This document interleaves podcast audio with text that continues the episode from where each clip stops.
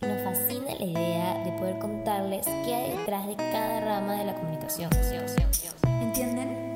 Comunicación. Comunica. Eh, ¿Seremos comunes? Ni caga. Comunica. Comunica. co- Comunica. Comunica.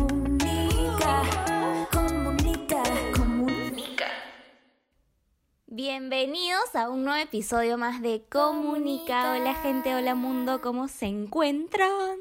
Hola Pierre y bienvenidos a un nuevo miércoles. Traemos otro tema muy interesante ligado al mundo de la comunicación, como siempre. Hoy día vamos a hablar acerca del famoso e-commerce y obviamente antes ya existía, pero con estos tiempos de pandemia se ha duplicado, cuadruplicado, quintuplicado. Exactamente, las ventas de e-commerce en Perú se han duplicado desde la pandemia, como dice Pierina. Es decir, hoy en día todo el mundo compra, si sea su mercado, el sacapuntas, para cortarte las uñas, todo se compra por internet. Por eso mismo queremos traer una invitada especial, experta en el mundo del e-commerce. Así es, como dijo Isa, hoy día les traemos a María José Llanos, quien es analista de e-commerce en Porta Perú. Hola Majo, ¿cómo estás? Estamos felices de tenerte aquí. Hola, hola, hola Isa, hola Pierre y muchísimas gracias por invitarme. Estoy súper feliz de pues poder compartir lo que conozco acerca de este mundo del e-commerce y, y nada, yo feliz de participar y, y de traerles un poco de conocimiento en base a mi experiencia. Increíble, increíble. Para los que no saben, María José también es mi hermana, así que si hay un poquito de Oh. confianza de por medio, no se extrañen, gente. Pero bueno, para que la gente primero sepa qué es el e-commerce, porque suena un poquito, un poquito complicado, pero en verdad es súper fácil, son las ventas online y se trata de la distribución, venta, compra, marketing y suministro de información y productos o servicios por medio de Internet. ¿Qué haríamos sin el Internet? ¿Estás de acuerdo, Majo? Claro que sí, literalmente ahorita todo se mueve por internet, absolutamente eh, todas las cadenas, eh, todos los productos de toda necesidad, desde supermercados, abarrotes, electrónica, literalmente todo, lo conocemos y también cerramos la compra a través de este canal, ¿no? Entonces es es súper importante lo que estamos viviendo como mundo, ya ni siquiera a nivel nacional, sino en todo el mundo por el tema de la pandemia, ¿no? Pues sí, es verdad. ¿Y qué aspectos tú crees que son los que más ha cambiado eh, la llegada del e-commerce en, en el negocio normal del marketing? Bueno, literalmente eh, yo siento que a cada negocio que pues estaba en el canal tradicional, tenía puestos de venta o, o surgía eh, a través de proveedores o tal vez de la fuerza de venta del- de los mismos representantes de la marca, ha cambiado totalmente porque ya la comunicación es literalmente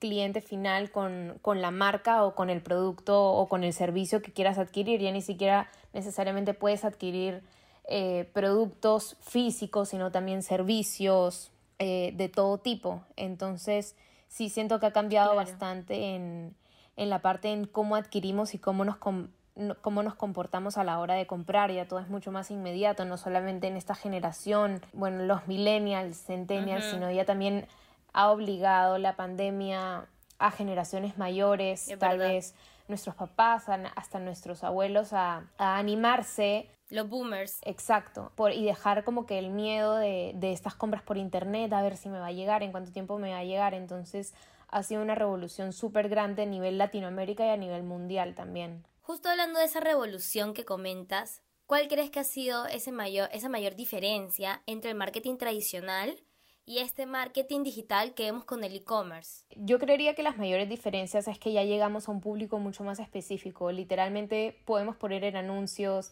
en publicidad, junto a aliados estratégicos como las empresas que venden medios, banners, display, Google, Facebook, nos permiten llegar literalmente a ese público que queremos llegar. a- O sea, antes, no sé, si tenía una tienda en un centro comercial, llegaba a todos los rangos, tal vez no estaba, eh, o sea, tenía ese nivel de exposición que Ah, sí pues era sí. Mucho mayor, pero no, no, no, a veces no llegaba totalmente a mi nicho. Entonces, lo que nos permite estos medios digitales es literalmente llegar a la comunidad que va a comprar o que está interesada en mi producto o en mi servicio de una manera inmediata prácticamente. O sea, yo puedo levantar un anuncio ahora a las, eh, a las 8 y media de la noche y a las 8 y 32 ya le está apareciendo a la gente que quiero que le aparezca y que quiero que consuma mi producto o servicio. Entonces, es el- yo diría que es el tema de la inmediatez. Wow, sí. Es lo más, es lo más, eh, eh, lo más crucial o, o lo más importante o lo más chévere de, de, de las compras por internet. Ajá, es verdad. Y a todos nos encanta. Nos encanta comprar y tener el minuto siguiente en la mano. Pero eso no- nos lo han enseñado tipo las redes sociales. Los videos cada vez son más chiquitos, tipo las historias,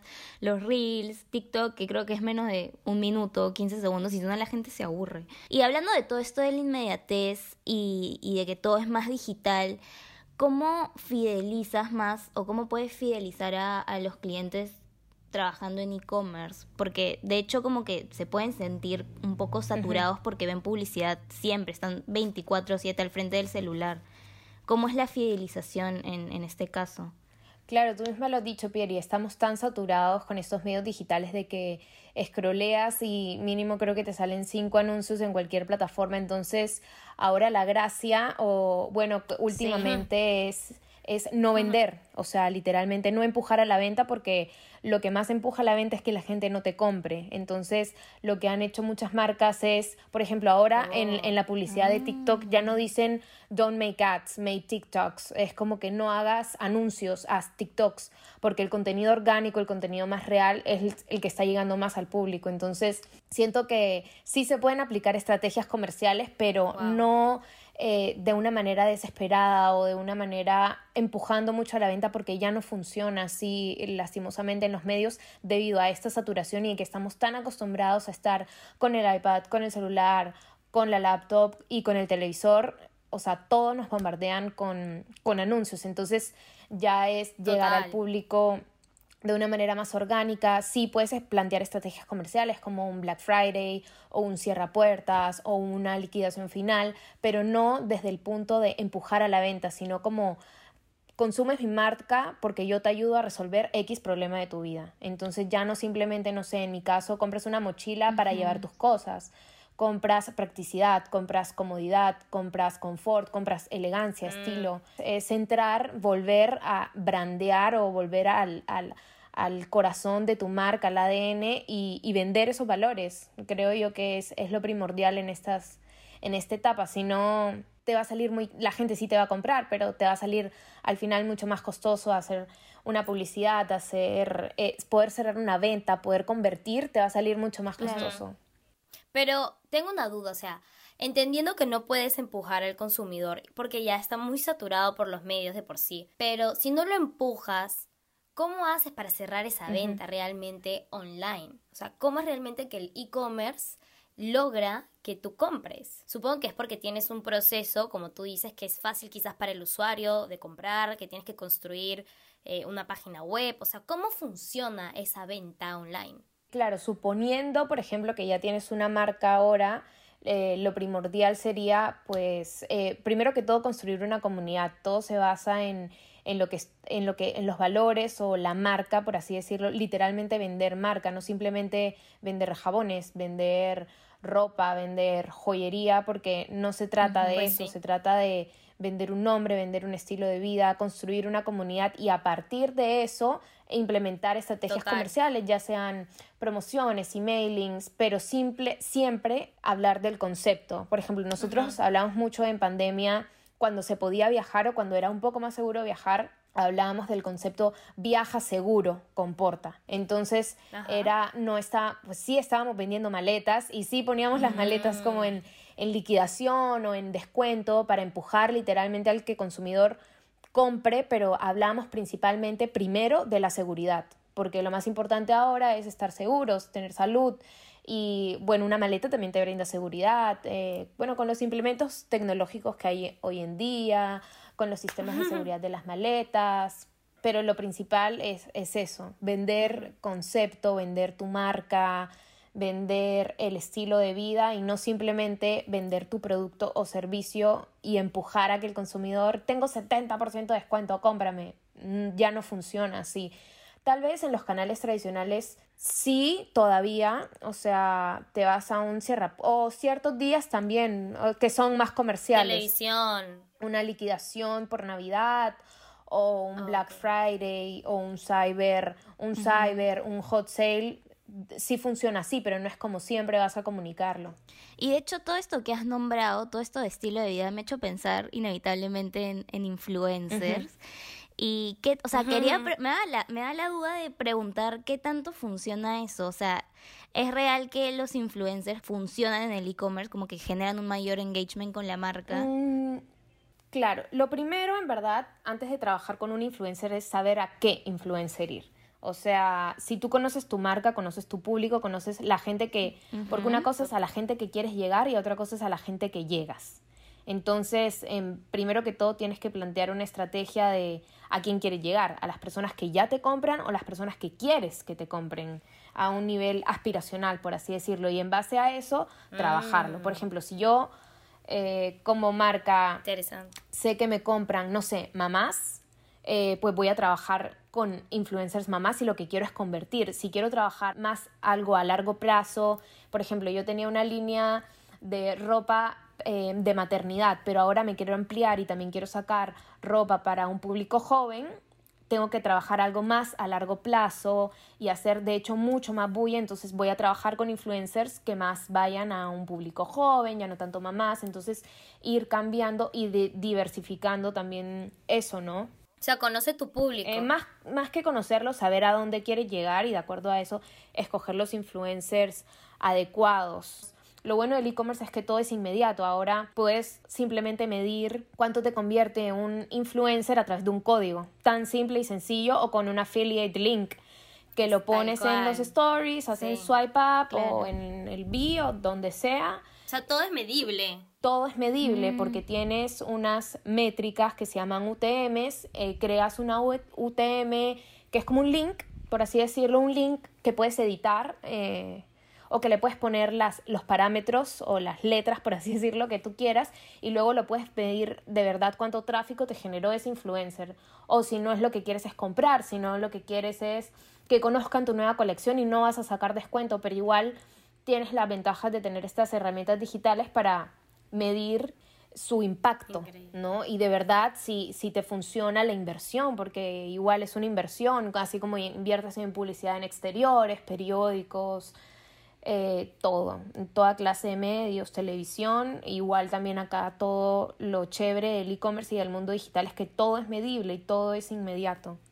Yo creo que todo lo que dices tiene mucho sentido y aparte como tú dices todo es medible, entonces lo bueno es que sabes exactamente cuánta plata de tu inversión estás recuperando. Así que gente, e-commerce es. Y ahora que ya sabemos lo básico del e-commerce, vamos a entrar en la prueba del fuego. Pero no te asustes, no te asustes. Pierina nos va a explicar un poco más de qué se trata. Te vamos a dar como unos pequeños enunciados y nos vas a decir si es cierto o no, como que sí o no. Y si quieres nos puedes dar una breve explicación como para que la gente entienda más el porqué del sí o no. Ok. La primera Exacto. es si el e-commerce emplazará en un futuro toda venta presencial. Mm, sí, no. Siempre va a haber eh, este ámbito presencial, Ay, ay, lo ay. quieras o no. O sea, es, es primordial, pero sí en algún momento siento que va a tener más impacto el tema compras por internet y compras eh, online que el tema presencial, en mi caso tenemos ambas, ¿no? Ahora mismo tenemos, por el tema de la pandemia, pero más de 70 tiendas a nivel nacional y Wow. de hecho, no llegan, eh, no llega el e-commerce a pesar tanto como 70 tiendas a nivel nacional, pero hemos visto en el caso de otros Claro. países, como en Estados Unidos, el caso de Victoria's Secret, que estaba cerrando sus tiendas, de hecho, porque no, no le convertían tanto y son muy caras de mantener, o sea, el alquiler en los centros comerciales es caro, el personal, inventarios, hay muchos factores que se toman en cuenta, pero no, creo que siempre van a convivir ambas. Tenemos el, el más claro ejemplo del país, yo creo que O sea, más eh, desarrollado tecnológicamente, o uno de los más desarrollados tecnológicamente, que es China, todo se compra a través del celular. O sea, los malls simplemente son, van a ser, yo creo que un medio o, o las tiendas presenciales simplemente para hacer branding y presencia. Ya no van a ser, ya no van a tener tanta fuerza de venta. Claro. O un tema también del pick-up, del recojo en tienda. Entonces, creo que más o menos a, a eso vamos. Me encanta. Incluso con el delivery de los restaurantes, ahorita está, Ay, sí. pero Sí. top. Y bueno, la segunda pregunta de la prueba de fuego es, ¿se pierde la comunicación con el usuario en la venta online? Eh, se puede, sí, llegar a perder. Eh, por ejemplo, si es que tu página está cargando muy lenta, si es que la pasarela de pagos no está funcionando bien, lo puedes perder en un- ni siquiera en un segundo, o sea, en 0,3 segundos. Espera, la gente ya no espera más de 4 segundos para que le cargue una página. O sea, simplemente lo abandonas, googleas el producto en, en otra página y lo vas a comprar en otra. O sea, no nos podemos dar el riesgo de que algo no funcione, porque son, es una venta perdida. Es una conversión perdida y al final te va bajando eh, tu ratio de conversión. O sea, la gracia es que siempre sea ideal o más grande, entre más visitas tengas, más grande la gracia. O sea, lo ideal sería que entre más visitas tengas o más sesiones tengas en tu página web, más conversiones tengas, pero a veces no es el caso, pero igual no te puedes dar el lujo porque igual te perjudica que visiten y no se finaliza la compra. Total. Vamos con la tercera, que es la venta digital o el e-commerce demanda un mayor costo para las empresas que la venta presencial. Mm, ¿Verdad? Digo, ¿sí o no? Verdadero. También sí y no.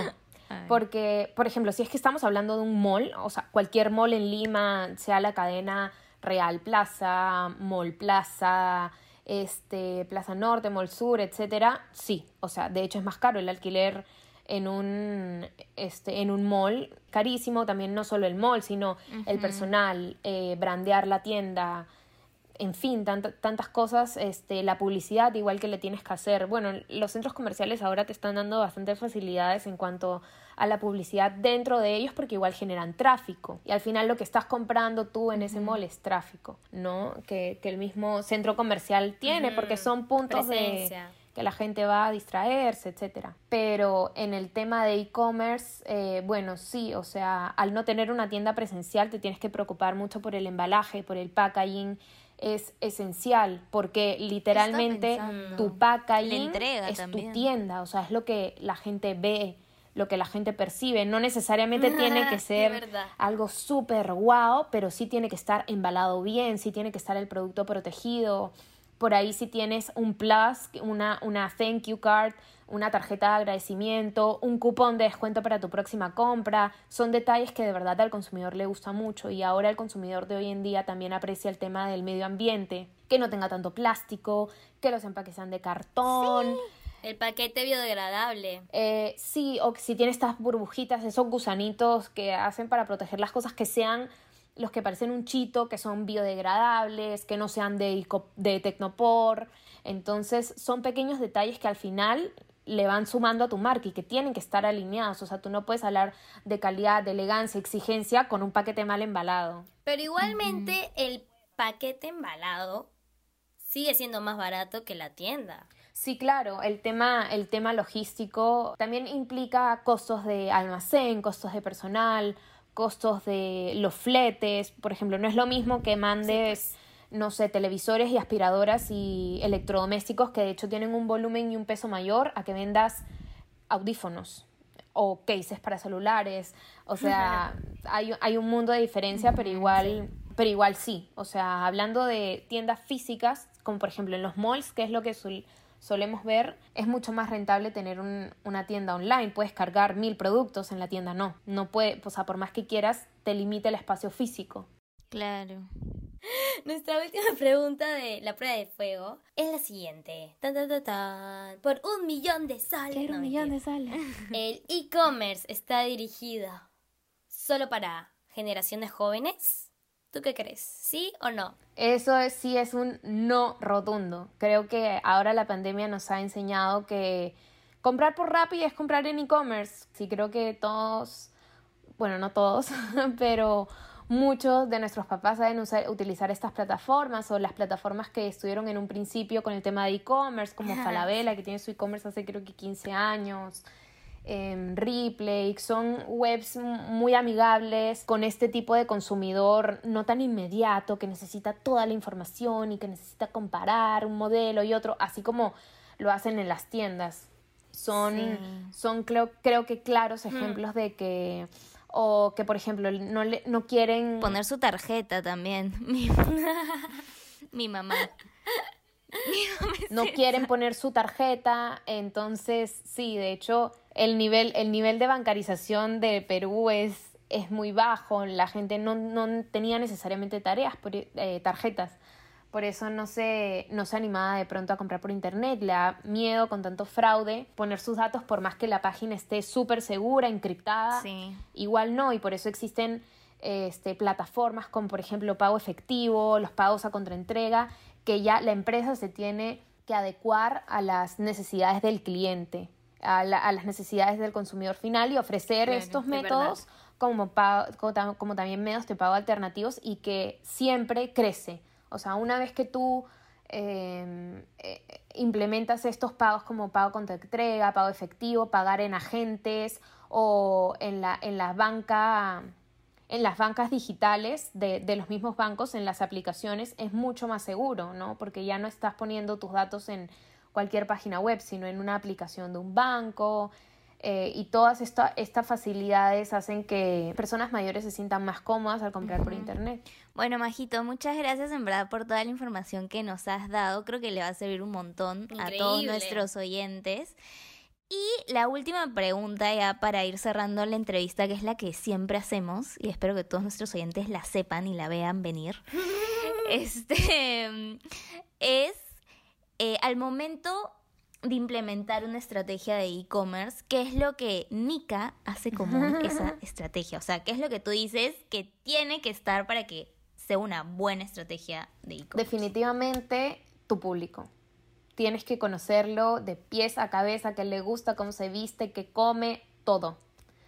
Es lo más importante. eh, plantear tu estrategia comercial, digital, eh, publicitaria, en base a tu público. Si no, le vas a hablar a cualquiera. Me parece súper interesante porque yo también soy de la idea de que entre más nichos sea tu público, sobre todo para los emprendedores, mejor. Y en el e-commerce aún más. Abres tu página de Instagram, vas a tu nicho y te van a comprar sí o sí. Muchas gracias por todos los consejos. Estamos muy agradecidas de que puedas estar acá y nos hayas dado una información tan valiosa para una época donde es muy relevante la venta online. Igual yo creo que es un mundo que siempre está en constante cambio. O sea, yo siento que cuando nosotras tengamos 30, 40, siento que voy a ser mi mamá, que ya no entender nada de este mundo digital. De verdad. Yo creo que nacimos en, en una época donde estamos acostumbrados a ese cambio, entonces de hecho no sabemos cómo vamos a hacer en, a los 40, Total. pero yo creo que sí, sí es cuestión de, de aceptar el cambio y, y todo lo que viene con este mundo del Internet, que nacimos y crecimos con él. Entonces, no, no sé si seamos como nuestros papás, pero, pero por ahí vamos. Bueno, ya sabremos cómo vamos en el futuro, gente. Aún queda mucho camino por recorrer en el e-commerce. Y no se olviden de, por favor, seguirnos en todas nuestras redes sociales, en Instagram, TikTok, Spotify, YouTube. En todas nos encuentran como común-nica. Así es. Nos encontramos el próximo miércoles y sigan escuchando nuestros capítulos por si se han perdido alguno. Gracias, chicas. Bye. Hasta la próxima.